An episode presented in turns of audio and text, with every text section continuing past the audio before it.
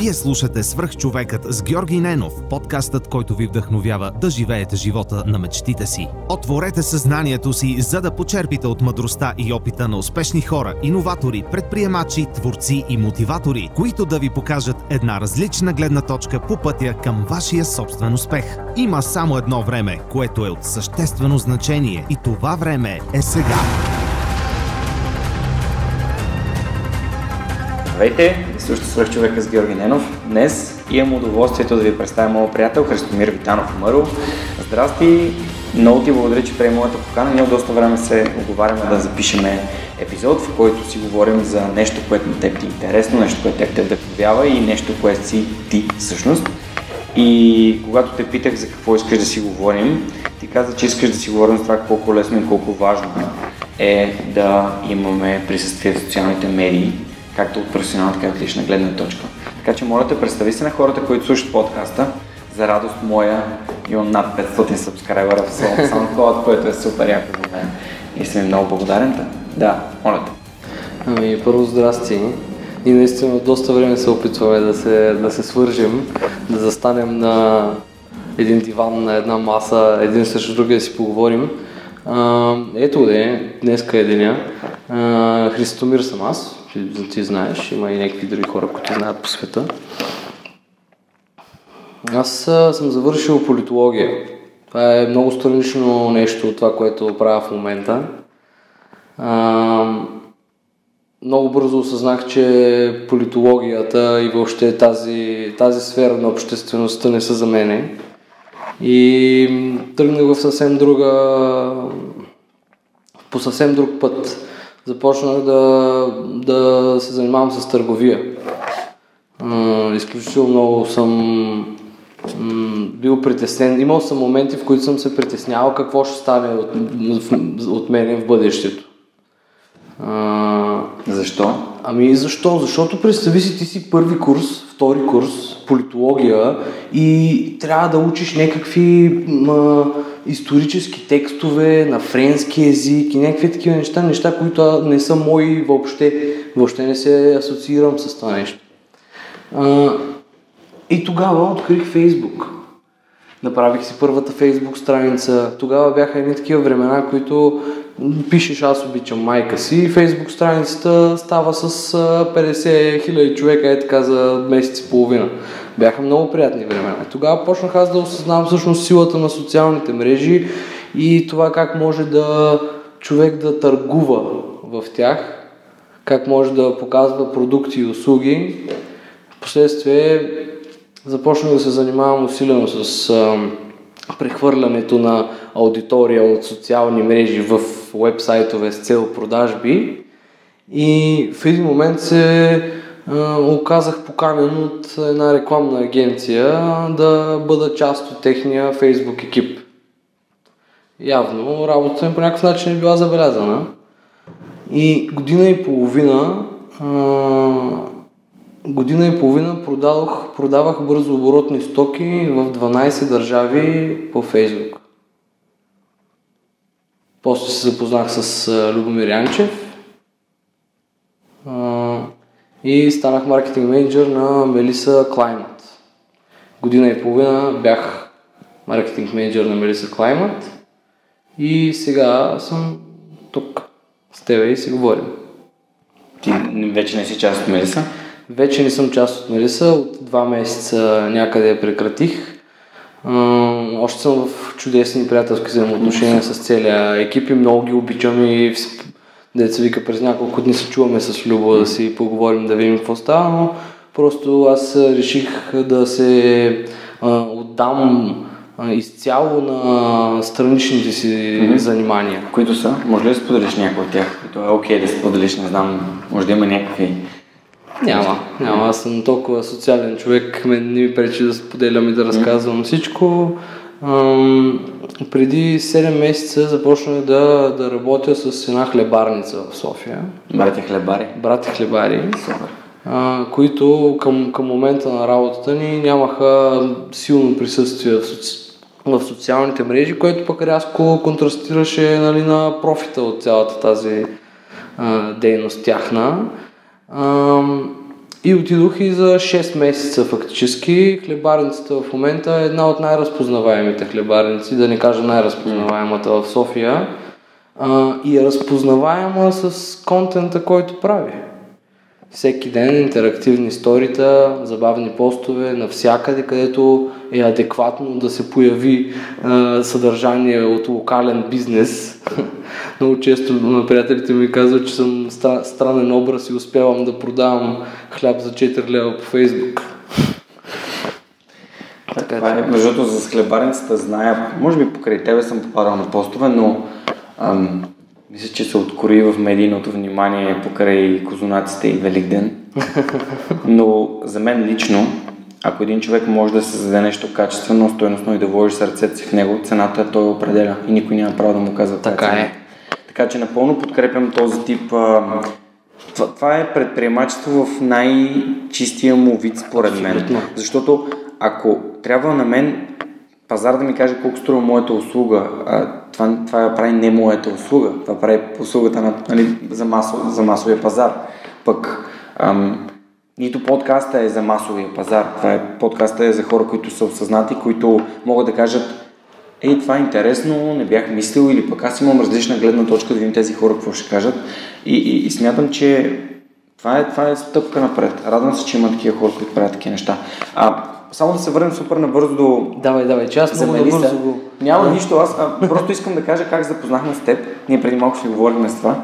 Как се запознахме с теб и че ти си един от хората, които най-много ме ръчкаше и ръчкаше и Любо да направим подкаста заедно, за което съм ти супер благодарен, защото от разговора с него научих супер много неща и за себе си, и за книгите. Той ми сподели една от любимите ми книги за продаване, която е на Oren Klaff. Pitch Anything. Pitch Anything, да. Сме я чели и сме я слушали доста пъти. Уникална книга, но как се запознах с теб, просто на един job fair в Бета Хаус. Да, 13-тия ми работен ден в Мелиса. Бях вече на job fair. Да. Бях там и си викам: това са Мелиса, да видя, да се запозная с тях, може пък да има нещо интересно, защото тогава бях в една такава ситуация, в която се търсех ново предизвикателство и аз покрай Луфтханза и работата. И беше много яко, защото седнах да си говоря с теб и беше супер приятно разговор, който проведахме, и ти беше такъв: това е Любо, здрасти Любо, това е Георги.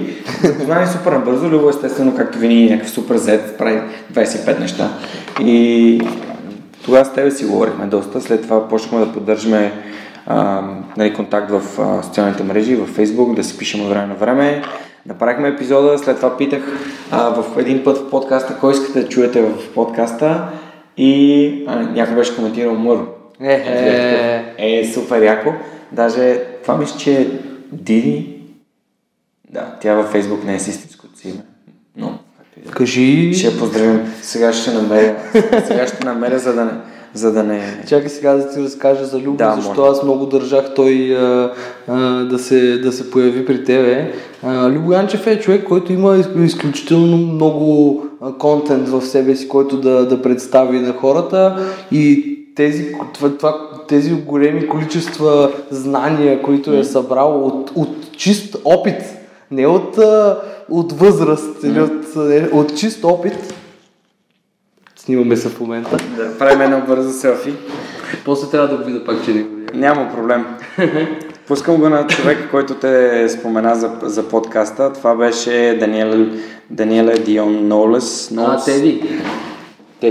Да. Теди. Да, това е на Ина дъщеря и, извинявай, обаче Теди не съм те виждал супер отдавна и съответно ми изкочвам. Тя вчера имаше страхотни сторита в Инстаграм.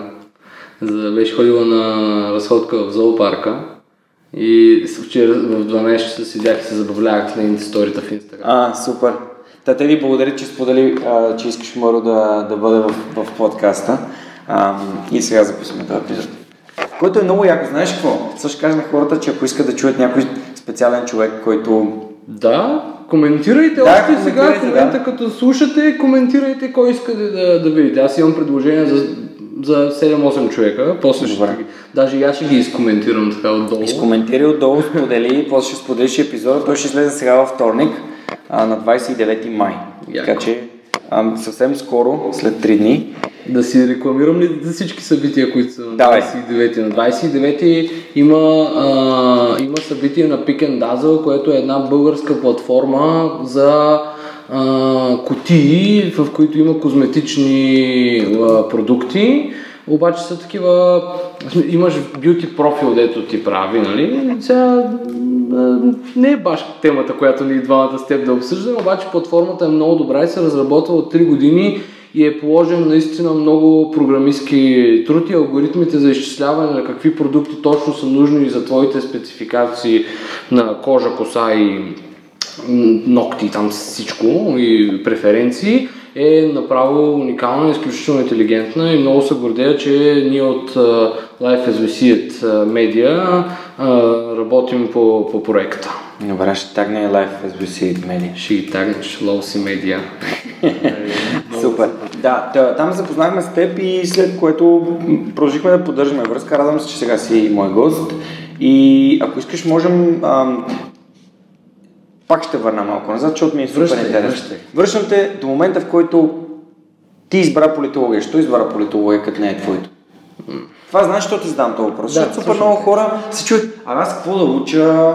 Сега да го уча ли това нещо, да не го ли уча? Примерно брат ми дори отиде да учи право и в един момент ми каза, мен май много не мисля, че право. Ето казах, когато не правиш сам собствения си избор, т.е. ти позволяваш някой друг да прави избора вместо теб, но си съгласен с него, ти един вид правиш този избор. Ти трябва да лок, нали? Трябва да вървиш до края и да завършиш това, което си започнал. Такой направи твой избор? Аз сам си го направих. Аз живея роден съм и съм израснал и съм гледал от изключително либерално семейство. Мама и тати са ми най-големите фенове, мога да го кажа. И никога не ме е пресирал аз да бъда лекар, да бъда адвокат, да бъда едикъв си. Пресираха ме да знам какво ще правя, което също е някакъв вид натиск, защото ти си 12 клас.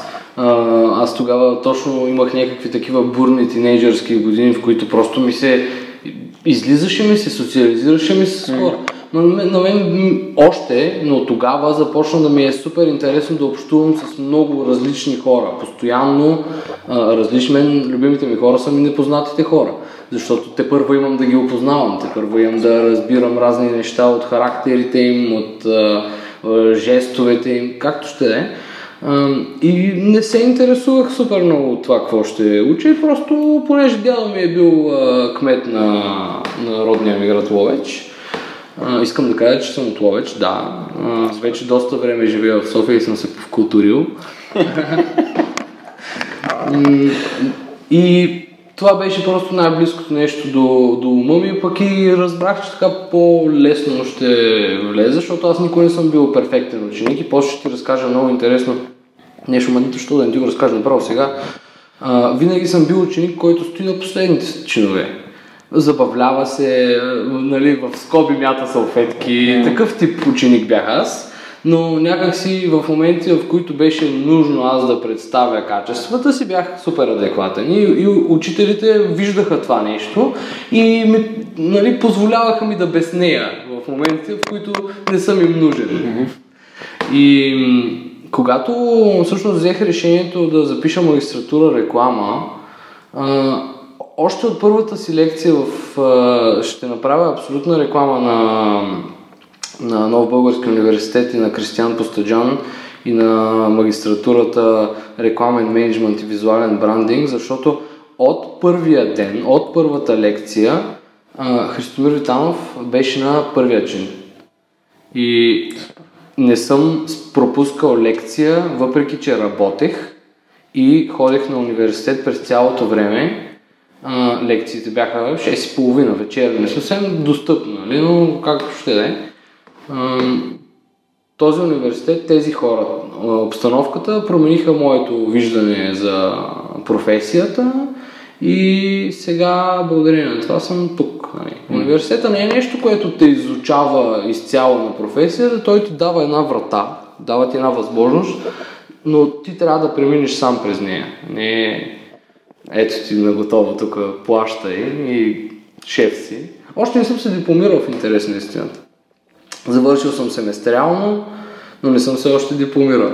Не изпитвам тази нужда, освен единствената нужда, свързана с дипломирането ми, е да огранича това, че майка ми при всеки телефонен разговор ме пита кога ще се дипломираш.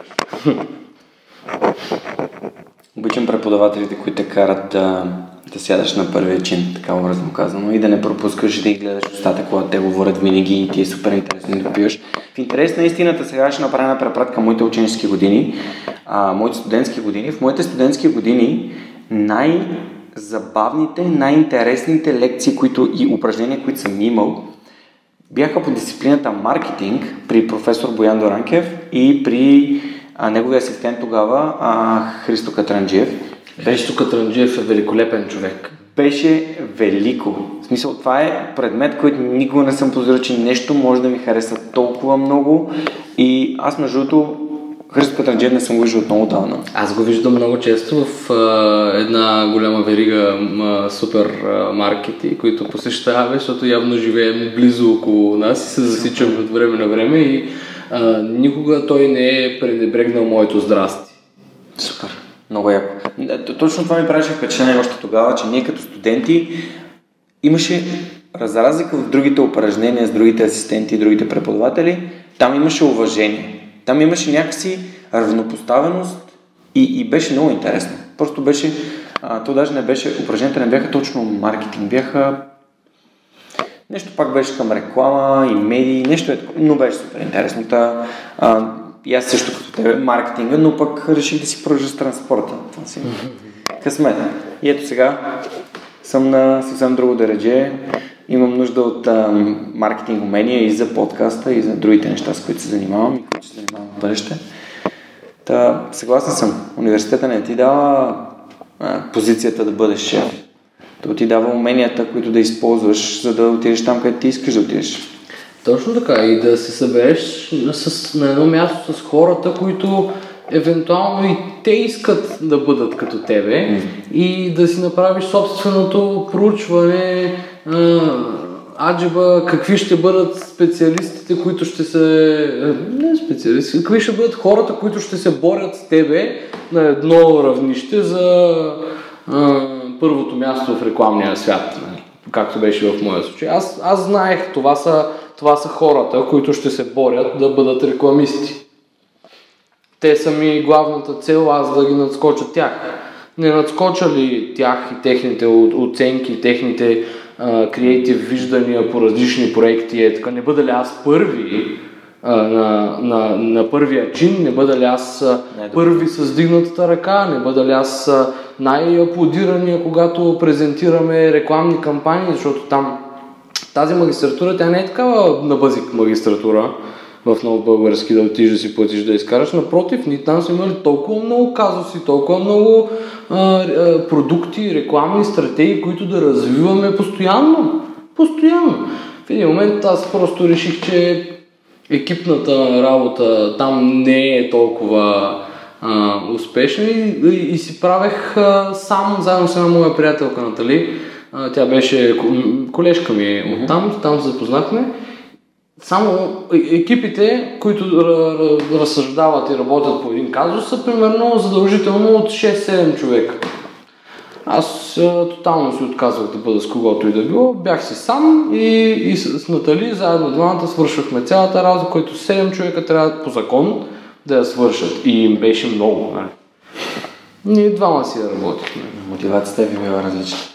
Ами, дали мотивацията, дали вътрешното чувство, че ти можеш да го направиш и трябва да го направиш на всяка цена, защото можеш. И ако не го направиш, е тъпо. Защото нещата, които аз най-много мразя, са пропуснатите ползи. За мен това е яко тъпо. Да виждаш нещо красиво и да не си извадиш телефона и да го снимаш. Пропусната полза. Прост пример. Да показва колко сме различни с тебе. Напоследък, примерно съм на някакво събитие и някакси, знам, че мога да си извадя телефона, обаче си казвам, това трябва да го живея. аз трябва да го изживея. Точно този момент трябва да се го изживея и да му се насладя и ще разказвам, мога да разкажа после на другите колко яко е било. И, примерно, най-якото парти в живота ми, нали не съм си извадил телефона да снимам на него. Беше на Какао Бич, Армин ван Бюрен за първи път в България. И тая история, дето нали, той си тръгна и аз паднах в пясъка и плаках от кеф, защото беше най-якото парти в живота ми, 8 часа съм скачал на плажа.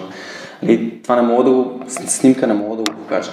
Мога да разкажа, просто ти сигурно усещане колко яко беше да скачаш цяла нощ сутринта, да видиш изгрева на собствената ти държава, на собствения ти плаж в Черно море, виждаш слънцето изгрява и диджей още е на плота, защото 10 000 човека скачат като луди, излиза три пъти на бис и не може да се тръгне. Да, обаче ти за цялата тази нощ абсолютно нищо не ти е пречило да направиш една снимка и цялата тази история да я разкажеш над снимката и ето ти едно съдържание, което пък ще остане докато социалните мрежи са живи, available, нали? Не знам, контентът е много важно нещо. Аз много се опитвам да документирам голяма част от живота си. Колко айфони смених вече, защото паметта ми става малко, вече съм с 3 айфона постоянно. Този и заради Инстаграм и профили и такива, но постоянно документирам, това ми беше мисълта и в един хубав момент, дали аз, дали някой, който работи за мен или някой мой приятел, ще се поинтересува всъщност какъв е бил процесът за стигането ми от до и аз имам снимка от всеки ден. Даже по няколко. Имам видеа от всеки ден. Имам абсолютно всичко в iCloud-а, в PiCloud-а, да поздравя Тунио, PiCloud е най-добрата система. И... Поздрави за PiCloud. Да. Ако не е слушал епизода ми Струни за ферма, може да го намери, разбира се. Да, може да кажа глупост. Разбира се. Да. PiCloud е страхотна мрежа, страхотна услуга. Единственото нещо, което не е окей, е, че като натръгнеш да го пишеш в търсачката П, първо излиза Pornhub. Да, в смисъл, това е най-якото на подкаста, че можеш да говориш всякакви глупости, без да се притесняваш, можеш да правиш реклама, може да кажем, че тук си пием водички Девин. Нещо ни рекламират, просто защото си пиеме, защото така ме почерпи. Така, че. Паркирах колата пред магазина, до нас тук има едно много приятно магазинче до студиото, където си ни познават всички. И Явор, моя колега, той ходи с такива шапки. Може би си го видял, не знам дали сега беше без шапка, но на портрета отзад, масления портрет можеш да видиш. И той, бях тук за първи път и той каза, някой ще ходи до магазина, аз вече имах нужда от разни такива неща, като водичка и цигари, някакви глупости и казах, аз ще отида. Той каза, вземи ми едно вино, обаче едно вино е толкова обширно понятие, че няма да къде. Аз влязох в магазина и казах, здравейте. Вероятно тук много често идват едни хора с шапки да си купуват вино. Какво вино си купуват те? Имате ли спомен? Да. И от тогава сме приятели с магазинерите. Та спрях си да си ги видя за малко. Както казах, аз много обичам да общувам с хората и нямам никаква скрупула да общувам с касиер, с чистач, с... коминачистач, с милионер, с предприемач, с изпълнителен директор, с търговски директор, с монтажист или с каквото ще да е. И това ти носи ползи? Носи ми ползи, да. Защо? То е вид хамелеонстване, да можеш да говориш с всички на техните езици. Но всъщност е и доста успешна тактика за развитие, защото ти, ако можеш да комуникираш само с CEO-та, нали, не можеш да комуникираш само с тях, трябва ти и други хора в живота, за да се справиш. А като можеш като намираш езика към всички, има ли нужда да го обяснявам какъв принос има това? Просто ми беше интересно да спориш твоето мнение. Добре, Дай да отиваме малко към темата с това колко лесно и колко важно е да имаме присъствие онлайн в социалните медии. Защо държеше да си говорим на тази тема? Ами, защото надявам се подкаста да го изслушат и някакви собственици на бизнес и такива неща. Подозирам, че има такива хора. Да. А дори хора, отделни личности. Аз правя една така много... То е странна проекция. Кой съм аз да правя такива проекции, нали? Но имам някакви виждания за света. И от време на време ги споделям и сега ще споделя едно от тях. И това е, че в някакъв момент хората, които са натрупали някакъв брой social following, те ще диктуват правилата, те ще диктуват какво ще се купува, те ще диктуват за кой ще се гласува дори. Аз въобще не мога да приема факта, че ако един Casey Neistat, примерно, пример го давам, просто така, има 7-8 милиона фолуари и си качи едно видео, subscriber в YouTube, примерно, и си качи едно видео, в което разказва хора, нали, еди какво си, еди що си, трябва да гласуваме за еди какво си, еди що си, защото... нещо и отдолу сложи линк към онлайн гласуването. Да, но така много лесно можеш да загубиш част от аудиторията си. Зависи кое ти е, важно. Това е пример. Лично... Въпросът е, че... Да. Извинявай, че те прекъсвам. Въпросът е, че това е много голяма сила и в един момент точно тези точци, които са сабскрайбъри и фолуари, ще бъдат показател за успешност. Говорим за 10-20 години, нищо не се знае. А може и тази теза да е абсолютна глупост. Може утре да няма Инстаграм и да сме back to basics. Няма значение. За мен е важно аз да показвам някаква част от себе си, защото професията ми го изисква. Сега аз ако не мога да маркетирам и да рекламирам себе си, малко е шантово. Сега не съм мацка да имам 500 000 фолуара, обаче все пак, нали.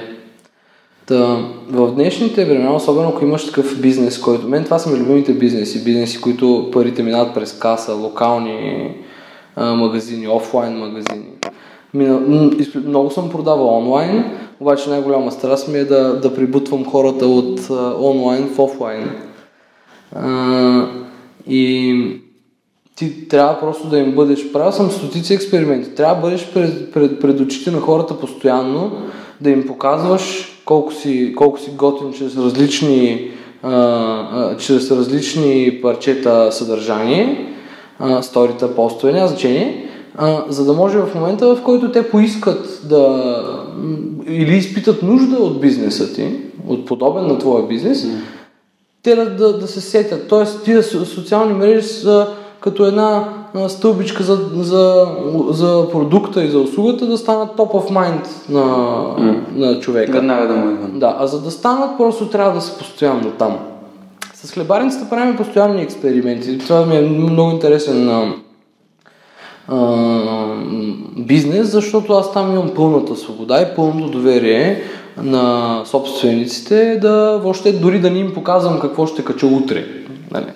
Всичко решавам аз, не показвам, те направо си го виждат. Как оценяват твоята работа? В смисъл, на базата на какво оценяват? Подозирам, че знам какъв отговор ще ми дадеш, затова просто ми е интересно. Я кажи първо. Не, просто подозирам, че тези хора повече се интересуват от резултатите на твоята работа, а не толкова от какво правиш, кога го правиш, как го правиш. Така. Абсолютно. И те въобще не се интересуват от резултатите. Показват 100% скок на хората, които минават...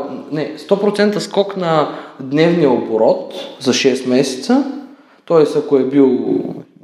лева по 2 лева. Да. Не говорим тук в цифри. В България не е окей. Не е окей, добре сме. Ако някой се притеснява, добре сме.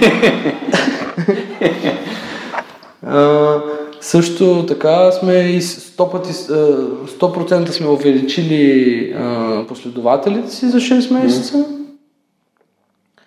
И броя на хора, които минават през каса, се е умножил с по 40-50 човека някъде на ден, в сравнение с какво беше август миналата година. Нали сеш, че първият път, в който имам възможност или просто сетя или искам да си купя нещо, ще отида там. Ами, надявам се.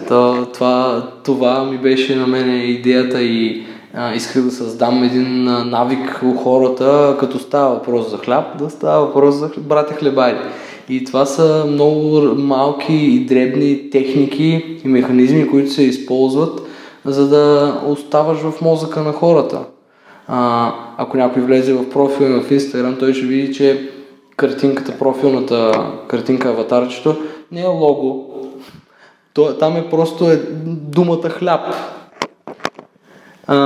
Асоциацията в мозъка на човека, като види думата хляб и като кликне, веднага обаче вижда парче контент от братя хлебари. И веднага корелацията е хляб, братя хлебари. Бам! Това ми е на мене било целта. Другото ми беше да създам навика на хората да идват до там, защото пък локацията на хлебарницата не е зверски добра. Тя е на Раковска 44 надолу, еди какво си, обаче ние почнахме да правим едни събития там. Не знам дали си попадал на реклами на събития. Събитията ни са просто феноменални. Говориме за 1000 човека, които са цъкнали интересите в Фейсбук, за примерно $10-15 похарчени за събитието. Аз правя невероятни рекорди с цени за PPC във Фейсбук за братя хлебари. Супер. Еми да поканиш на следващото събитие. Ще поканим и сега малко ще ги ограничим, но сега ще правим ремонт на хлебарницата през август месец и след това ще направим голямо събитие. Супер. Може да съвпадне да е близо до рождения ден на Свръхчовек. Втория рожден. Добре. Да, и продължай, това е много интересно. Изключително лесно е обаче това. Аз пак казвам, моята работа е изключително лесна. Трудно е, защото е в голямо количество. Много неща са. Но е лесна в есенцията си. Аз просто ходя, изваждам си телефона, снимам напред-назад и подготвям съдържание за цяла седмица с едно ходене. Тоест, моята работа е да отида до хлебарницата, да си поснимам малко, да си поговоря с хлебарите, да направя няколко кадъра за някое видео, което да сгубя много лесно на телефона си. Защото аз монтирам предимно на телефона. Тоест, не може да си представите, цялото рекламно обслужване на един бизнес може да минава през едно мобилно устройство. Ти имаш камера, имаш монтажен софтуер, имаш Instagram, имаш Facebook, можеш да си спонсорираш постовете оттам. Колко ти трябва? Не ти трябват пауър-едитърски нива на таргетирания и конверсии, такива като за онлайн магазини и прочее. Там ти трябва просто да си много хитър. Защото аз използвам досегашните ни фенове за микроинфлуенсъри на нови фенове. Пусна една снимка в Facebook, харесахте 100-200 човека почти органично, като в момента, в който е понаправила 50-60 лайка и пускам някакви $, за да обиколи още от феновете, да станат 200-300, след което ги спирам и я включвам да обикаля само в радиус около хлебарницата. И изключвам хората, които досега са били фенове, нали, които са фенове, за да плащам само за нови. И по този начин просто нещата ми растат. Всеки път, с всеки пост, някакъв процент от новите стават стари. И това е така формулка за успех. Искам да кажа, че е изключително просто. Просто е за... Добре, понеже, знаеш ли, последните 3 епизода успявам с Алекс Сумин, който между другото също е политолог. Говори за политолозите, които не са политолози в момента. Единият growth manager на Claim Compass, а ти занимаваш с маркетинг и с... Маркетинг, реклама, социални медии, видеопродуцентство, бизнес консултиране. Супер. Втория епизод с Александър Ненов, той пита, ако ми е growth consultant, какво ще ми каже да направя с подкаста. И ако мога да те питам теб, какъв би бил твой съвет за моето присъствие в социални медии, за да мога да достигна повече хора, защото в момента аз не продавам нищо, аз просто искам да разкажа на повече хора за този подкаст и повече хора да го слушат, повече от адекватните хора, повече от хората, които искат да четат книги, искат да разбират, че в България много хубави неща се случват и трябва да вярват в тях и в себе си и да търсят нещата, които им харесват и да ги правят паралелно на работата си до момента, в който те не се превърнат в основно занимание, както аз правя, например. Какво би ми казал? Какъв съвет би ми дал? Това би била малка тактика, както каза сега за това през това снимките.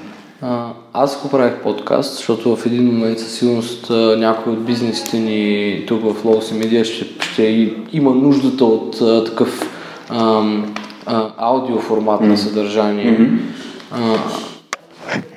Просто бих бил навсякъде. Бих продуцирал контент за всяка една мрежа и той трябва да е адекватен за самата мрежа. Оттам нататък ти вече трябва много да взаимодействаш с хората навсякъде. Трябва дори обикновени Instagram съобщения супер много вършат работа. Много, много клиенти сме за различни бизнеси са спечелени само когато от момента, в който бизнеса интерактва с хората на лични съобщения. Ние тук в Лоуси Медиа правим едни партита, Life as we see it party. Сега тръгваме на турнета на Bedroom, ще бъдем навсякъде. Там разпращаме покани, лични покани на, примерно, гледай сега каква ми е тактиката. Пускам реклама, която да обикаля из Инстаграм. Тази реклама обаче съвсем лекичко е загатната, че аз искам... Как да ти го разкажа? Има някакви неща, ето само аз си ги знам и за първи път трябва да ги обяснявам на хората, защото моята работа никой не я супервайзва, на никой не съм длъжен да разказвам какво се случва. Обаче за мен имам цел, така си задавам въпроса на аудиторията, че да знам, че който интерактне, той има желание. След което всички, които са харесали това нещо, директно си отварям лайк листът, бам, и ги почвам с съобщеница. Здрасти, тата. И пращам им покани, еди какво си. И до ден днешен на нашите партита идват по 450-500 човека, а харчиме много малко пари за реклама. Хората обичат някой да ги погали, да ги поглези, да им каже нещо лично и ние трябва да бъдем, бизнесите имам предвид, трябва да бъдем изключително човешки. Фейсбук, това е лицето на бизнеса. Трябва хората да знаят, че бизнесът им трябва да има един стил на говорене, един стил на интеракция, който е много по-човешки, отколкото здравейте, още ви очакваме на еди коя си дата в еди кое си заведение. Това е клишето. Във Фейсбук абсолютно никога не говориш на голяма аудитория. Винаги говориш на един човек, който в момента си гледа телефона. Те са много, много такива хора ще го видят и става аудитория. Обаче в момента, в който човека прочита това, ти трябва да се обърнал към него, не към всички. Нали? Сега ще върна към моята кампания за Digital BG, като задам един въпрос, следващото нещо, което кажа на български ли е. Това мейква ли сенс за тебе?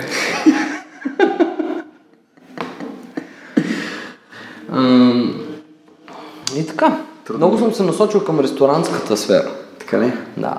Ресторантите имат много какво да правят и в социалните мрежи.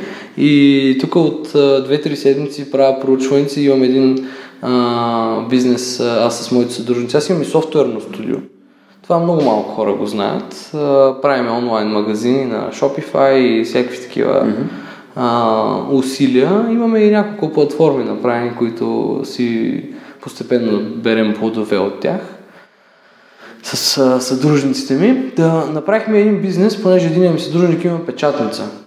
И направихме един бизнес flayerite.com, където просто е много добре обяснено и много хубава потребителска пътека има как да си направиш флайери. Поръчваш си ги и всичко е точно много направено, обаче това на Инстаграм аз почнах, понеже 100% от флайерите, които сме правили досега, са налични, имам ги на снимки, разглеждам ги, не че аз съм ги правил, нали, баща му ги е правил, примерно, някои такова, но те са за ресторанти, като ми се налага да кача някой флайер в Инстаграм, искам да тагна ресторанта, за да виждат хората, че аз съм правил бизнеса, нали, флайерите, е правил флайер за мекица и кафе, примерно. Да, okay. Нещо е такова готино. Те ще кажат, тия са пичове, те са правили на мекица и кафе флайера, нали, менюто на мекица и кафе, те са го правили, тия са готини. Да, кредибилити. Кредибилити, точно така. И разглеждам супер много ресторанти в Инстаграм. Извинявам се, нали, на хората, че ще го кажа, но са потрясаващо зле. А толкова много контент. Добре, ма те, може би чакай сега да си поразсъждаваме, защото темата е супер интересна. Наскоро ми падна една много интересна концепция. Нали? Основното нещо е да пазиш основното нещо. В този случай ресторанта, неговата работа е да прави качествена храна. Така. Нали, това е... Основното му нещо е да има качествена храна. Тоест, хората в ресторанта не разбират от маркетинг. Хората в ресторанта трябва да разбират от customer service, нали, да могат да обслужват качествено хората и, и от храна. И да кажем да си ръководят сметките и бизнеса. Но те не разбират от маркетинг. Ти виждал ли си обява за човек? Ние от... примерно от Хепи си търсим маркетинг менеджер за... Хепи сигурно имат. Хепи сигурно имат, но да кажем някакъв ресторант, който е много хубав. Примерно аз много се кефа на Форно Чиполини. Супер яките пици правят и дали, като трябва да се поглезе, дали, като не съм в режим.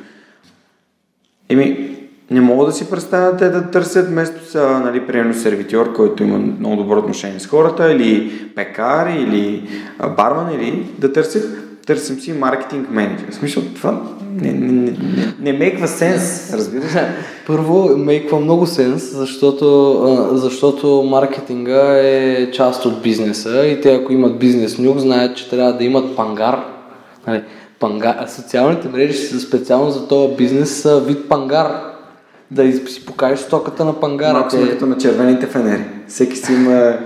Кутийка, където хората гледат, минават и гледат. Ами точно така е. Да. Просто не е физическо, е дигитално. Обаче кажи ми, ние в момента имайки тези две реалности, реалния свят и дигиталния свят, първо, къде стоиме ние повече време, нали? Т.е. съзнанието ни къде прекарва повече време, аз сигурно съм в дигиталния, нали? Но има хора, които са повече в реалния.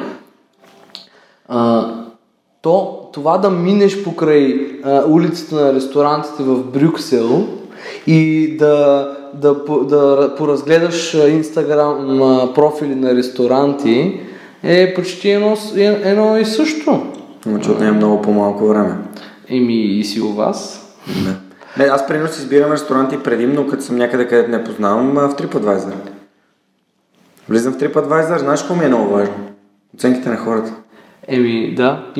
Скоро бях гледал една табела на един ресторант, където си бяха написали на самата табела come and taste the chicken soup which one lady on TripAdvisor found as нещо лошо. Елате опитайте супата, която една дама в TripAdvisor намери за отвратителна. Да. Това е интересно позициониране. Харесва ми възможността хората да маркетират някакви неща онлайн, защото е много по-лесно, много по-бързо. Но изобщо не съм добър в това. Още изобщо нямам никаква идея. Никаква идея как да го правя качествено и целенасочено в посоката, в която искам. Този подкаст в момента, който го правим с тебе, трябва да му направим един YouTube thumbnail и да го качиме и като видео в YouTube. И като видео, като линк, който да е в SoundCloud, трябва да бъде и като видео, в което да си има картинка, тъмбнейлче, където да сме двамата с тебе, където да пише темата и да може човека да си го изслуша native в самата платформа, която много е важно да е native, защото той е избрал да бъде в тази платформа в момента. Подкаста го има в YouTube. Има ли го в YouTube? Да. И така ли ги качваш? Как? Не е словото само. Хубаво е с тъмбнелчета. Но и, виж сега, дали ще е в YouTube, аз дали ще е в Facebook. Общо, имам снимчици от хората и може да има тъмбнелче с пенено, както е снимката на човека с цитата, който използва. Ти също ще имаш така снимка. Трябва да ми изпратиш хубава снимка и да сложа един цитат, който съм избрал от епизода. Ще ти изпратя снимката, в която съм на сцената на това. На... Не на Webbit, ще да кажа, че не тях ще им направим реклама. Какво лошо, няма Webbit. Не знам кога е. Миналата година бях казал, че има 5000 човека.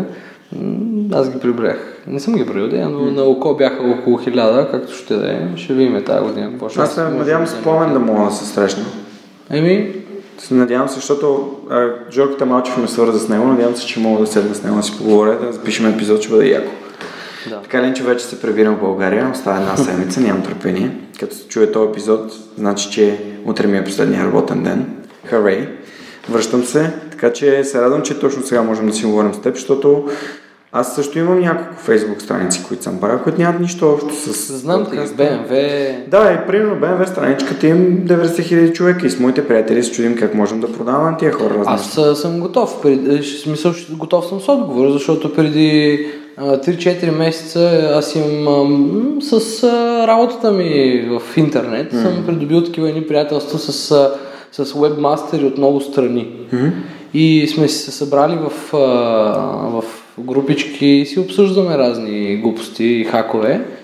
И тогава бяхме пуснали точно една такава група за BMW, дето беше малко повечко, беше 600 хиляди човека, обаче engagement rate-а примерно не беше някакъв зверски, защото на една група, на една страница, която има 600 хиляди човека, би трябвало един пост, нали, да прави минимум 1000-2000 реакции, споделяне и всичкото на такова. Ние май стигнахме до към 300 до 500 на снимка. Добре, да, окей. И то беше когато качихме... При което тази страница на мен ми я продаваха изключително ефтино. Тогава и аз се обадих на съдружниците ми от софтуерното Ники и Дидо. И викам, дайте да купим тази страница. Добре, ма как ще я монетизираме? Бам, същия въпрос. Ти даже имаш тази страница. Аз тогава първото нещо, което ми хрумна беше, си направя амазонски афилиейтски профил в Amazon, да търся аксесуари и части за BMW-та, т.е. да давам пари на някой да търси, защото аз няма да седна да търся в Amazon части за BMW-та. И на всеки, ако страницата прави 5 поста днеска, 2 от тях да бъдат за някакъв аксесуар за BMW. Директно с линка към Amazon, и да се оправят. Те да си правят поръчки, доставки. Аз много обичам такива афилиейтски модели на работа, при които не се занимаваш с логистиката. Да. А само си имаш your piece, нали, да. Комисионната. Това за мен е много, много ценно и повечето ни проекти са възоснова на това. Правиш нещата, в които си добър и другото го прави друг човек. Точно така. Да. Ние решихме да правим тениски и то сме си намерили хора, които физически правят тениски. Ние само правим дизайните. Въпросът е как да рекламираме тенските. Но това е някакъв въпрос, който може да ти издам по-нататък. Продавал съм много дрехи. Всичко може да се продава, така ли? Да, всичко може да се продава. Започнах търговските си увлечения едно време с едни стари колекции на Versace. Вкарвах от Канада. Значи аз съм втори курс, вкарвам Versace, стари колекции от Канада в България и ги продавам. Втори курс. Тогава 100 кила, дано да чуе, 100 кила беше подносил Versace, имаше снимка с една синя тениска, такава много, с много обилни златни елементи, точно Versace стил. И я бях сложил за заглавна на обявата в продавалник. И бях пуснал Facebook реклама, която не води към сайт или към нещо такова, води към продавалник директно, което е наистина много успешен начин да продава, защото хората са свикнали да купуват от такъв тип маркетплейсис.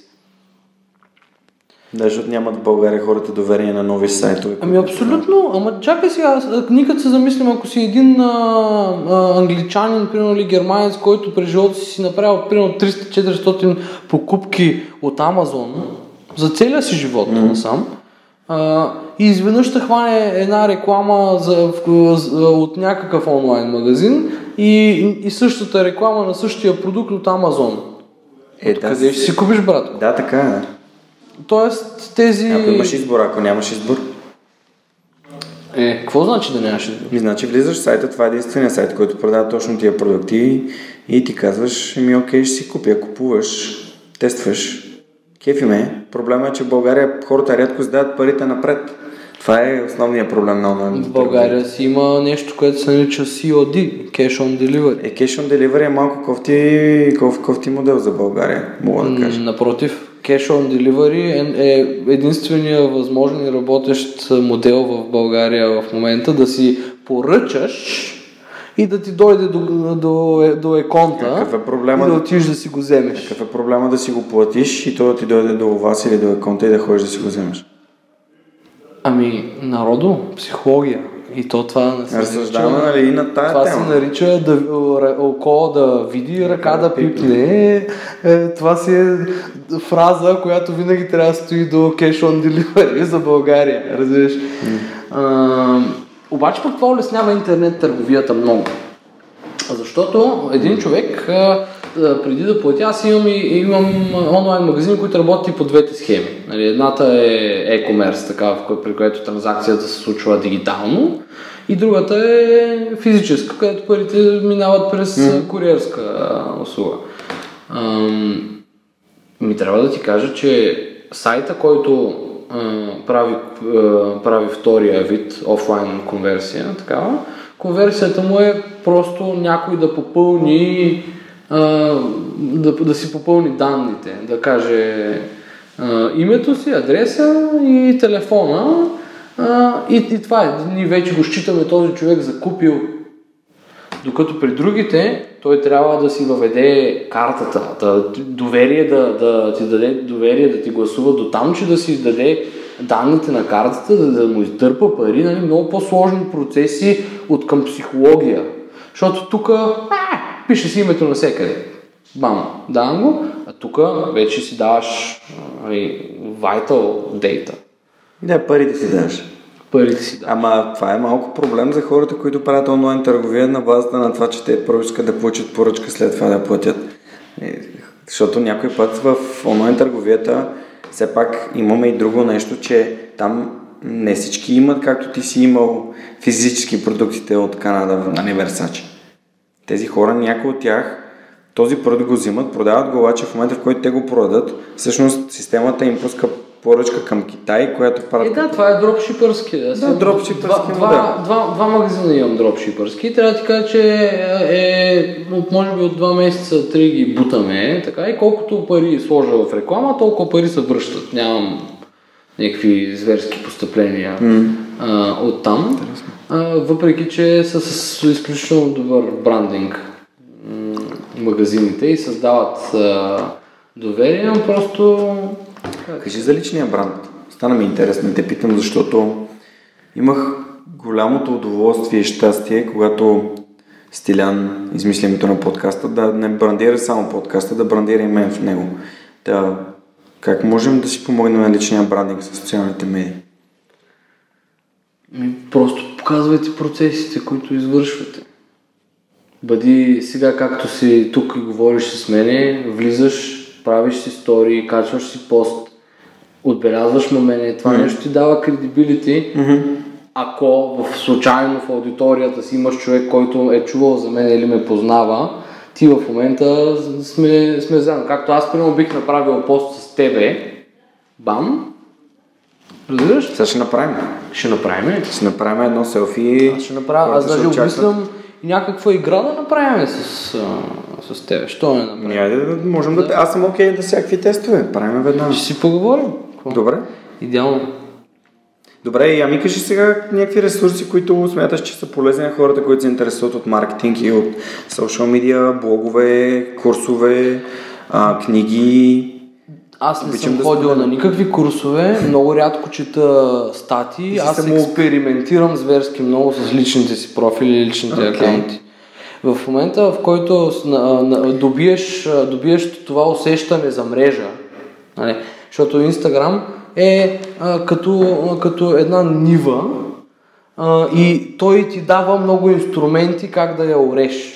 Дават и сторията, дават и отбелязване на профил в стори, дават и отбелязване на хаштаг в стори и всякакви такива инструменти. В момента, в който ти се усетиш как работи мрежата и как хората я използват, нали, тогава ти вече си готов. И просто ходиш, снимаш и слагаш нещата по начина, по който си осъзнал, че те работят, и те наистина работят. Супер. Тоест ти искаш да кажеш, ако съм те разбрал правилно, че тъй като този продукт, нали, социалните медии се развиват толкова бързо, е по-добре да тестваш и да правиш неща, които ти смяташ, че за да научиш, за да разбереш кои неща работят. Аз така правя. Ти правиш така, да. То е ясно, че това, което ти правиш, не е гарантирано, че ще се работи с всички. Просто въпросът е, че даваме твоята гледна точка. Моята гледна точка е следната. Аз обслужвам в момента рекламно около 10 бранда в Инстаграм. Така с потенциал да станат повече, съвсем скоро, даже след като ти си тръгнеш, трябва да почна да пиша оферта за Theodore Fashion, които са супер стабилен клиент. Да, готини неща. Ако не бях практикувал аз личностен брандинг, да показвам и да говоря за това, което правя в социалните мрежи, ако не си бях показвал процеса на работа, ако не си бях снимал техниките, ако не си бях правил интерактивните сторита, никога някой от Theodore Fashion или от Братя хлебари или от Pick and Dazzle нямаше да ме потърсят, за да предоставят моята услуга на тях. Нали? Това мейква сенс. Да. Добре, да кажи някоя книга, четеш ли? Аз не чета книги. Добре. Това е абсолютната истина. Могат да ме хейтнат хората. Изключението потвърждава правилото. Единствената книга, която съм чел, съм отварял е така в последно време, е на Гари Ви книгата. Елена Калпакчиева, моята съдружничка в рекламната ми агенция Miracles, която по никакъв начин не е обявена никъде, но тя... това съм забравил да ти го кажа. С нея поддържаме маркетинга на Карусел Куп и на Бич Бар. Nice. Съвсем скоро се надяваме да хванем още няколко заведения. Това заведенията... Виждаш, че имам така една тенденция да се насочвам към бизнеси, които са офлайн. Да, виждам, да. Това на мен много ми харесва, защото ти в социалните мрежи не казваш кликни тук, виж това продукт, купи си това, купи си това. Просто показваш реални готини неща от бизнеса и с желанието да останеш в мозъка на хората. Това ли е нещо, което най-много те вдъхновява? Абсолютно. Най-много ме вдъхновява идеята, че ще създам нещо, което ще го видят много хора и ще му се изкефят. Това ме вдъхновява мен. Затова на 24 май, примерно 23 през нощта към 24 стоях до 5 часа, за да направя кампании за всичките ни бизнеси тук, за да може на другия ден хората да се събудят, да интерактнат, да събереме впечатление, защото аз не искам, не ме интересува толкова лайкове и такива неща, ме интересува да събереме впечатление, хората да са впечатлени от нещо и да си кажат в някакъв момент, тия много яко го направиха, а мрежите ми дават измерватели, защото примерно на хлебарите, може ли си представиш, че хлебарите на 24 май имаха 38 сторита? 38 сторита. При което хората са ги обикновено, като видят толкова голям брой контент, просто прещракват. Аз така ги бях направил. Аз знам, че те ще прещракат. И ги бях направил, че на едно стори има една буква. И бам-бам-бам-бам, и те си просто щат, че го прочитат, няма де да отидат. Като на последното стори аз имах измервател да видя дали някой е схванал смисъла. Винаги трябва да имаш измервател. Дали ще е такъв пол с yes, no, дали ще е слайдърче, да има някакъв енгейджмент от страна на аудиторията накрая, за да разбереш колко от видялите всъщност са интерактнали. И трябва да ти кажа, че този процент е висок. На 38 сторита. Аз нямам нерви да ги изгледам тия сторита, ама хората имат. Имал съм нерви да стоят 3 часа да ги правя, защото... Аз казвам, че работя предимно от телефона си, обаче като става въпрос за някакви по-сериозни видеа и кампании и такива, Сядам си на фотошопа, правя си една картинка, която е 1080 на 1920 за стори и си почвам да си правя дизайните по нея на различни скринове и професионално се получава. И така, nice. това ме е пали. Добре, Мърл, ако можеш да се върнеш назад преди социал медиа, да кажем 90... Кога аз Facebook си направих 2008, значи кажем 2005. Ако можеш да се върнеш преди социал медиа, знайки нещата, които знаеш, сега какво би си казал? Каква информация би си дал? Аха, сега да се върна, знаеш. Да се върнеш да я кажеш на себе си. Да... да бъда проактивен и постоянен в това, което правя. Защото ако бях почнал от 2008 година, когато си направих Фейсбук, на мен майка ми направи Фейсбука, човек.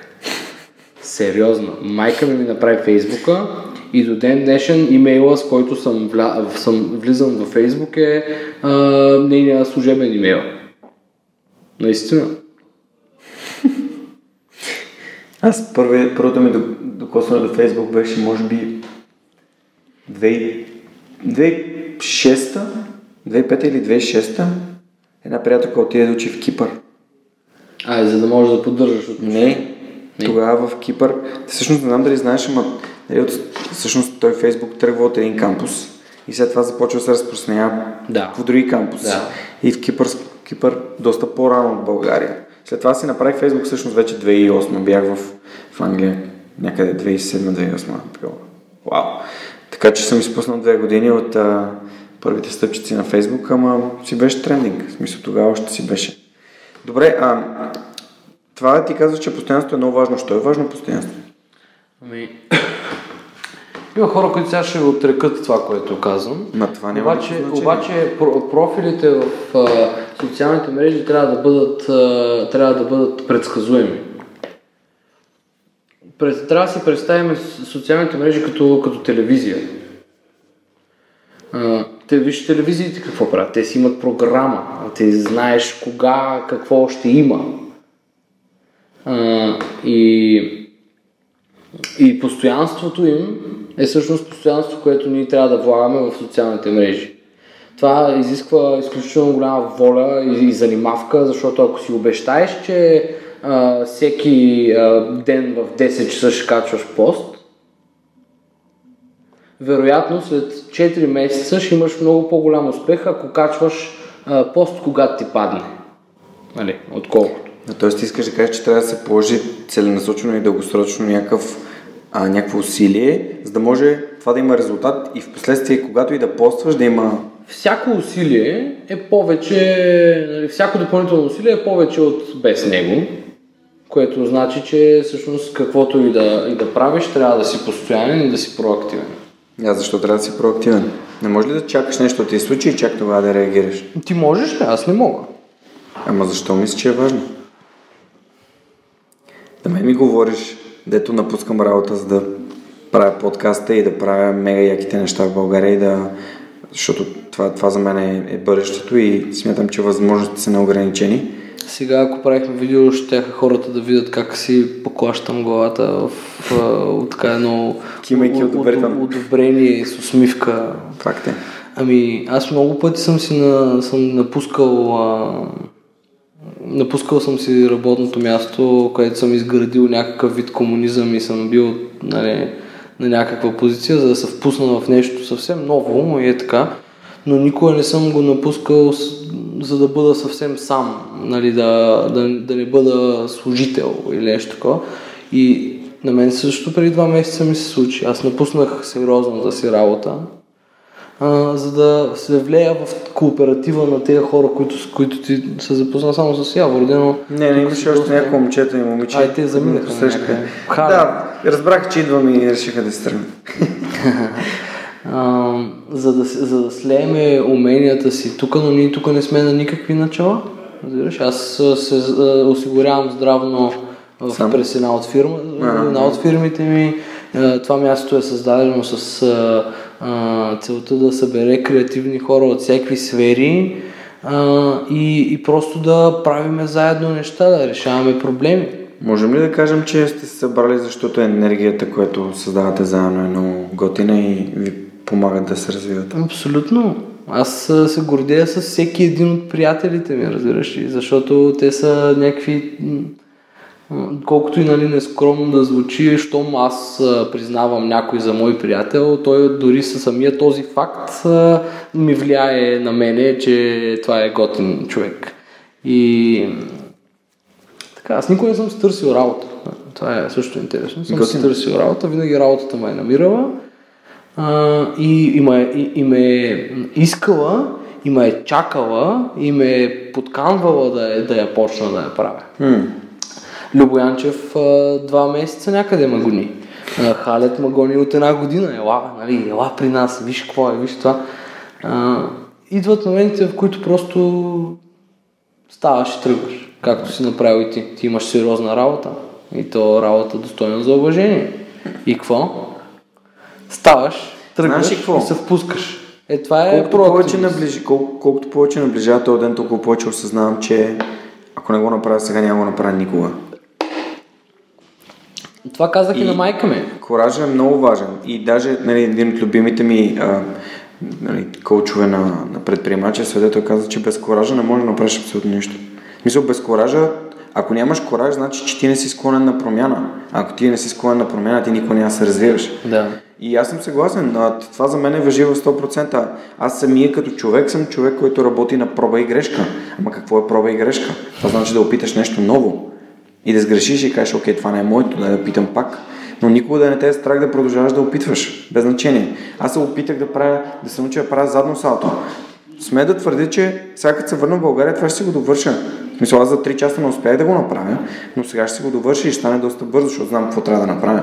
И аз не знаех как се правят подкасти. Както виждаш, не сме някакво супер професионално студио.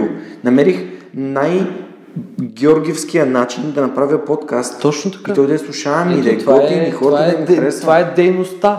Да. Ти извършваш дейности, за да стигнеш до някъде, за да запълниш празности, защото ти не можеш празноти. Защото ти, както и аз не мога да стоя и да търпя да не правя нищо. Знаеш ли, че аз като спя до по-докъсно, като се събудя и се обвинявам.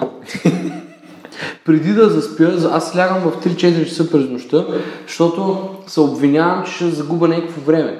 И заспивам с ръка в телефона, четяйки или гледайки нещо, което ще подобри утрешния ми ден. Аз не чета книги, обаче пък на телефона чета супер много. Това е супер нова информация, между другото. Много информация е вече. Социал медията дават толкова нова информация. Ама това е интернета, бе. Социалните мрежи са интернета. Какво друго е, нали? Супер.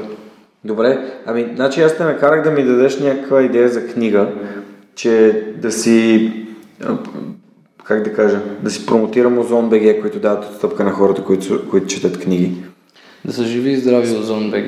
Да. С промокод SUPERHUMAN може да си купите всички книги. Можете да си купите всички книги. Аз с 10% отстъпка. Аз книги не чета много. Само сега чета последната, която ми я даде Елена Калпакчиева. Коя е тая книга? Кажи поне на книга. Казах я, бе, Crushing It на Гари. Crushing It. Не, ти, защото не ми каза заглавието, каза, че е на Гари, но не каза, че е Crushing It. Crushing It? Добре. Но и нея така не може толкова сериозно да ме увлече, че да седна да я чета 3 часа продължително. Аз много се разсейвам. Не ходя на кино и на театър, защото това са 2 часа, в които не мога да говоря. И ти със сигурност не гледаш футбол? Футбол не гледам. Но след 10 минути... колко часа вече? 4:20. Да, след 10 минути идват тук няколко известни личности, около 10-15, Станимир Гъмов и още там хора, защото Samsung са наели студиото ни, за да могат те да гледат футболен матч, има някакъв днес. Шампионската лига, финална шампионска лига. Да, Sweet. И наемат студиото ни, защото тук е много готино, трябва да дойде всеки, който му е интересно, да последва Лоло си студио в Instagram и в... Facebook. Ние тук правим наистина много готини неща, въпреки че още социалните ни мрежи са в така under construction mode. Разработвате. Да, но защото ги разработват дизайнери. Аз вече минавам на малко по-следващо ниво от към съдържанието и искам дизайнери да ми правят лейаута на Инстаграм, защото вярвам, че така ще се получат по-красиви неща. Инстаграм е визуална мрежа. Супер. Добре, а какво ще кажеш за SoundCloud? Ти си повече по визуалните мрежи. Аз съм повече по визуалните мрежи, обаче SoundCloud е нещо, което ти трябва да имаш, за да уловиш и хората, които са там. Защото по принцип аз също, нали, подкаст разпространява предимно през SoundCloud, чисто като технически, като контент. И аз много се кефя, че има толкова много хора, които следват подкаста. Нали, супер благодарен съм. Отидете да Superhuman подкаст в SoundCloud или просто последете някои от линковете. Моля, последвайте ме там. Ще е страхотно и ще съм ви много благодарен. Или в iTunes, разбира се. Значи ти имаш 3 iPhone-а задължително. Да. Имам, това за мен не са 3 iPhone-а, това за мен са 18 профила в Instagram.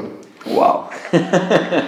Който му е интересно, защо имам 6 и как де, защо имам 6, правото на 6 профила в Instagram, а не само на 5, като по принцип мрежата разрешава 5, може да ми пише на @христомиракъл в Instagram, директно на лично съобщение, хора сме, пишете ми, няма проблем, ще ви разкажа как се прави. Даже ще ви направя и screen capture видео. Супер. Ще ти сложа линковете към инфото на епизода, за да може хората да те последват, да намерят нещата, които правиш, да присъстват на събитията, които организираш, ако са им интересни. Супер, много ти благодаря за отделеното време, обаче искам ти знам един последен въпрос. Давай. Ако можеш да напишеш на един лист хартия някакво вдъхновяващо изречение, някаква полезна информация да изпратиш в бъдещето, какво би написал? Аз много не съм такъв тип копирайтър. Не мога да мисля. Добре, окей, тогава кой е най-якият ти пост или кой е най-якият ти контент в социал медиа, с който се гордееш най-много? Искам да ви кажа, че това, което се случи на 24 май, тази ми интеракция за Digital BG, аз много вярвам в това нещо, защото ние хората, българите, вече не говорим на български език изцяло. И не трябва да се борим против това нещо. Защото винаги ще се събудат някакви хора, които ще кажат, това, нали, използването на чуждици или какво си, що си, обаче езика е на мястото си, за да се използва и за да се комуникира по-лесно с него, и щом ние двамата с тебе, примерно, сме намерили как да се разберем по-лесно с използването на някоя чужда дума, това е всъщност целта на езика. Ние да се разбереме по-лесно. И това ми е един от сега любимите постове. Иначе просто аз обръщам много внимание на всеки пост и ако го гледаш така по-цялостно, би трябвало да те изкефи. Много внимание обръщам на всеки пост. Навсякъде. Каквото правя. Т.е. може здравословен перфекционизъм или нездравословен е това? Здравословен е, защото ти хвърляш съобщения на хората. Мисъл, стремиш ли се да изцяло перфектен във всяко едно отношение? Не. Това те питам, защото по принцип някои хора повече са аз това няма да го пусна днес, защото не съм готов и му отнема 5-10 дена да го направят. Не. Скоро имах среща с едни клиенти, те две момичета страхотни. Момичета, откъде ме потърсих? Откъде ме намерихте? Попитах ги аз.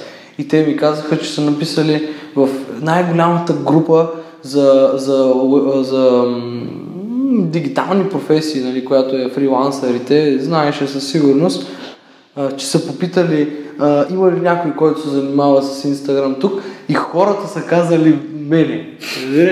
И някакви хора са седяли и са коментирали, че съм много заед, това, че съм най-добрия и някакви такива. И така ми стана едно драгичко и приятничко.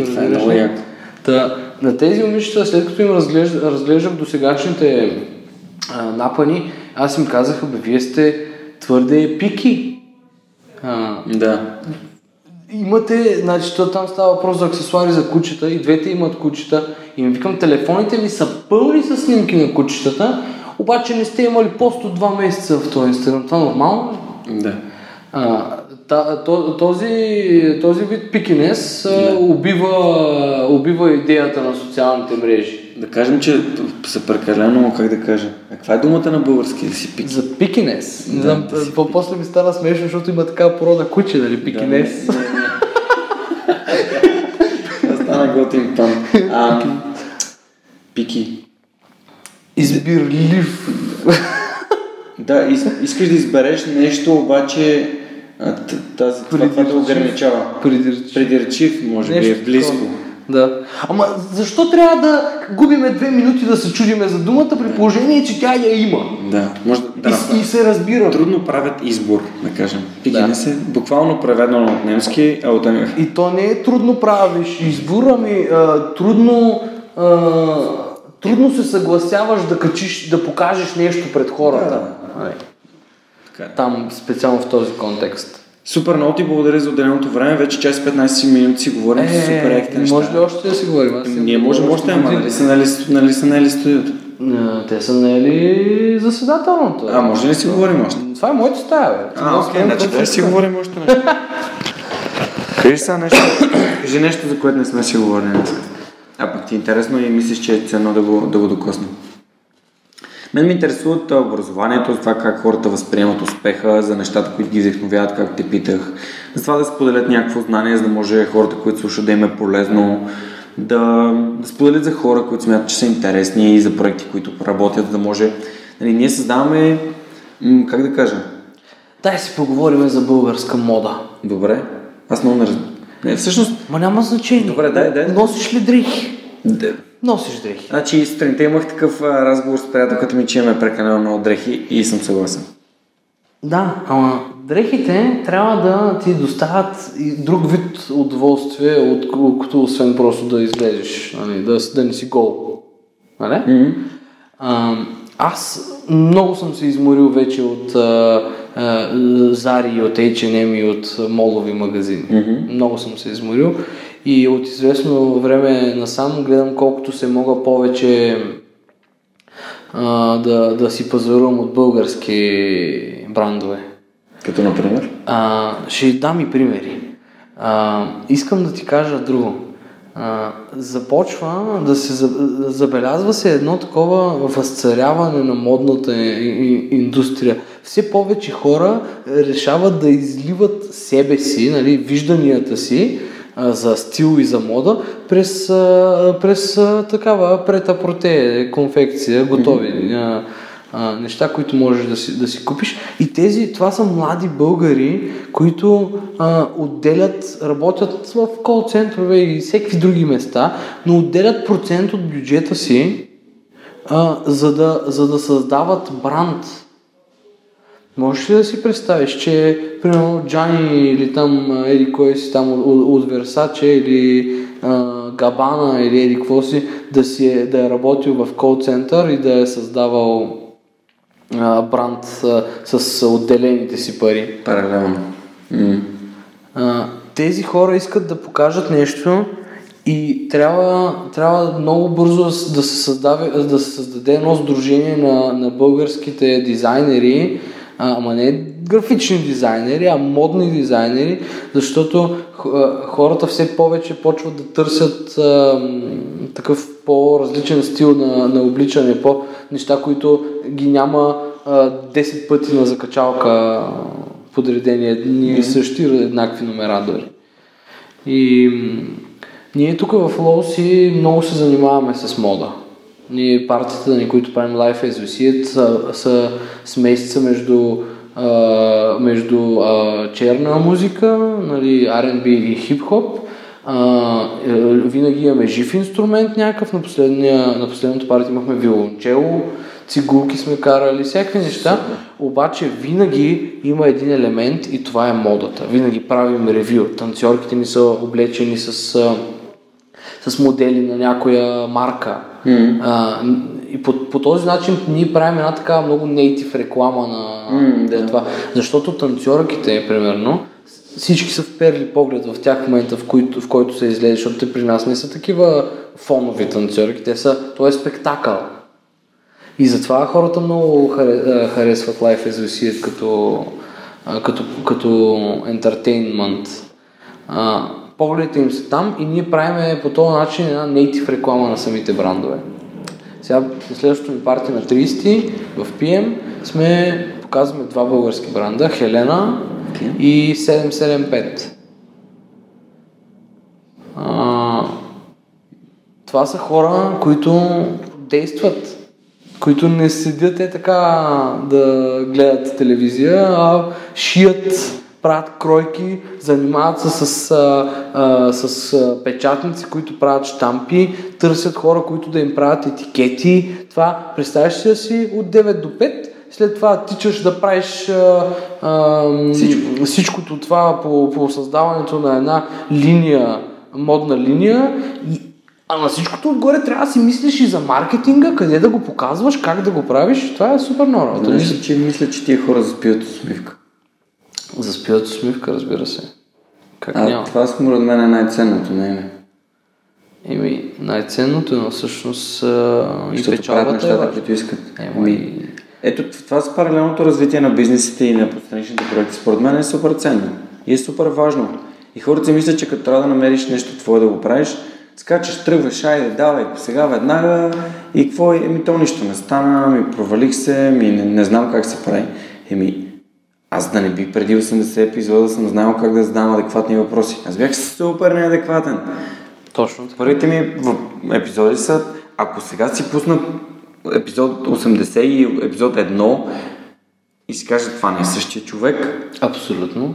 То това също ще бъде, ако правиш и видеа. На 80-то видео, ако си изгледаш първото, ще кажеш трябва го. Вие луди ли сте? Как ще го така? Аз държа да го имам, защото държа, че няма да изтрия нищо. Да. Само един епизод не съм пуснал, дето. Аз до този момент съм монтирал, заснел и монтирал поне едно 50-60 рекламни видеа. И като си изгледам първото, това ми е друга страст. Аз много обичам да снимам.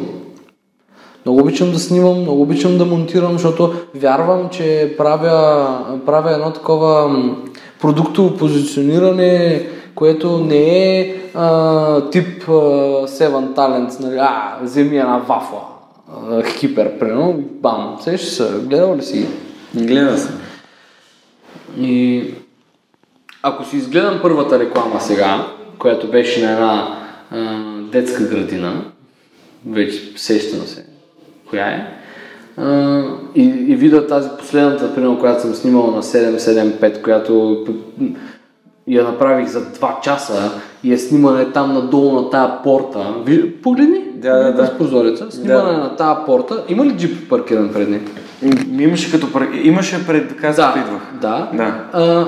После ще ти пусна рекламата да я видиш, но за половин час сме я се заснели. Дошъл съм тук, монтирал съм я и се превърнал в парче съдържание, което е много такова genuine, много native и всъщност представлява фешън бранд и покана за парти. Много яко. В едно. Ево. За час и нещо направено. Тоест, с времето ти правиш нещата не само по-добре, ами и много по-бързо, защото ти изчистена визията. Так. Затова не мога да позволя на мен да ми се плаща на време. Примерно. Това е супер много ме дразни, някой ме попита колко пари взимаш на час. Ми не взимам пари на час. Аз не взимам на час, аз взимам на проект.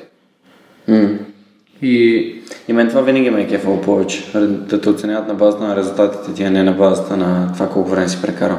Това не много е трудно в корпоративния комунизъм да го вкараш, обаче затова и всеки си намира неговия си път. Точно така. И трябва много адекватно да оценяваш себе си. Ти казал, още в началото на разговора, не всъщност го каза това и аз ще го допна, ще си го взема за мен това нещо, обещавам ти. Че всъщност ако пазара определя твоята стойност, каква стойност имаш ти? Нали? Това твоята стойност ли е? Не. Ако една рекламна агенция иска 400 лева на месец за управление на Инстаграм, аз не, аз искам 1000. Обаче моите 1000 ще ти включат и други неща, които са ексклюзивност и допълнителен енгейджмент или толкова много добавена стойност правя, защото рекламната агенция ти е направила, аз и екипа ми, защото ние вече за Инстаграм сме 3 човека, с които всеки ден се учат от нещата, които правят, и с задачите им до момента на нашите стажанти са да просто да фоловат абсолютно всичко, което правим за другите бизнеси, и да следят, и после да им се задават въпроси, това как е направено според тебе. И такъв тип. Това е обучителния период. Добре, направи някаква. Ако търсиш си нови проекти, продукти, хора с които да работиш? Търсим си хора. Търсите си хора да работят с вас. Окей, кажи всякакви хора търсите, за да може... Трябват ми хора, които имат адекватно, имат светоусещането вътре в мрежата. Да знаят какво се случва там, как се случва и какво правят хората. Това много бързо си личи. Мене ми е нужно да видя един Инстаграм профил, да го последвам в рамките на 5-6 дни, ще разбера има ли смисъл, има ли потенциал този човек да го прави. Разбираш ли, бранда е entity, той е някаква личност и ти просто трябва през този профил да пресъздаваш личността му. А какво искаш да правят после тия хора? Това, което правя и аз. Ако имам 17 ресторанта, които обслужвам, и ги разделя на 4 човека, примерно, на 2 креатив двойки. Креатив двойката, едната да ходи да снима, другата да поства и да такова.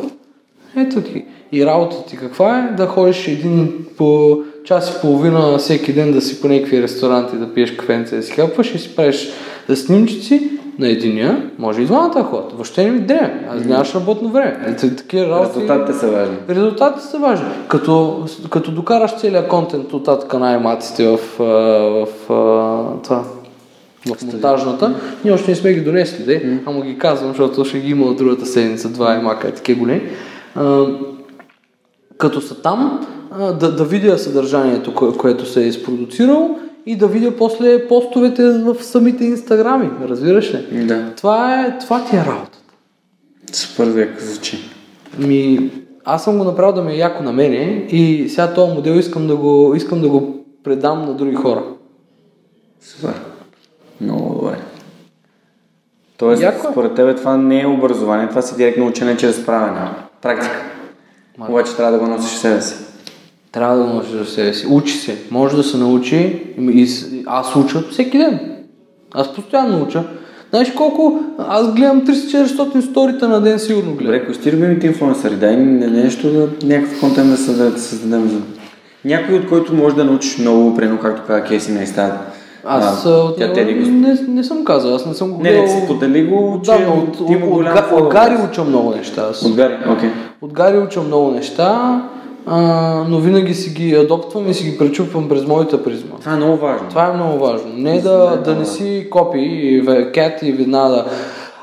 Най-тъпото нещо, което мога да видя, е скриншот на пост на Гари Ви, качен в собствената стена на някой. И, нали, имам приятели, дето дори да ги правят, но на мен това не...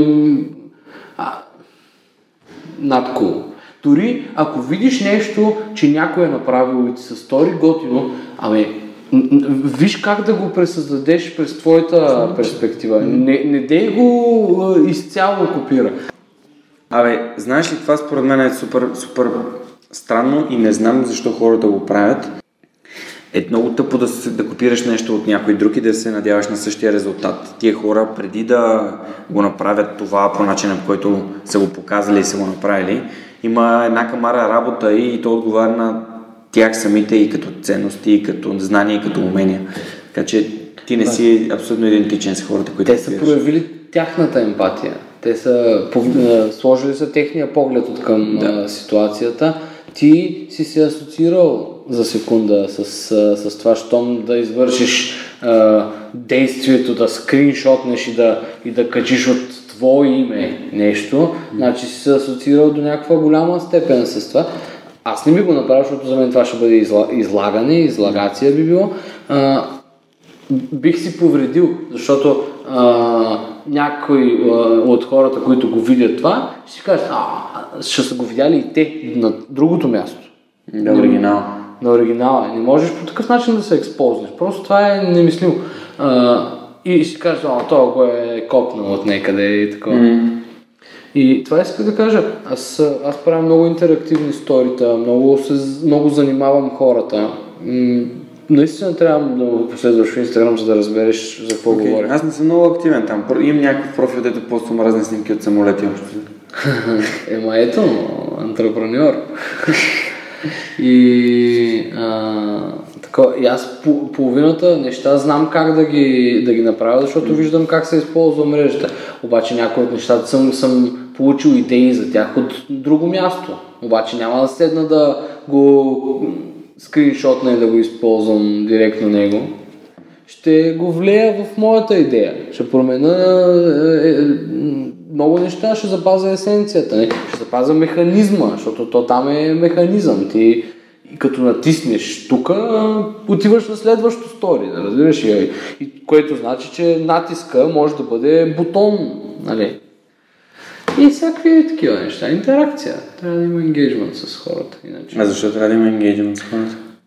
За да вземаш повече място в главите им. Трябва да ги накараш нещо да направят. Какво ти носи? Изкачват и бранда по-нагоре в стълбицата в мозъка им преди другите брандове. Да. Добре. Беше супер, супер полезно и приятно за мен да си поговорим. Това може би един от най-дългите епизоди на подкаста. Надявам се, че хората ще успеят да го изслушат. Сега остана с тебе да си направим селфито, разбира се, както правим всички мои гости. Но това ще го направим след като приключи епизода. Нещо искаш ли да кажеш за финал? Проактивност и постоянство. Добре, проактивност. Казвам го пак. Ако искате, мога да ви го направя на тенски или го пусна в сторията ми в Инстаграм @христомиракъл с 20% отстъпка.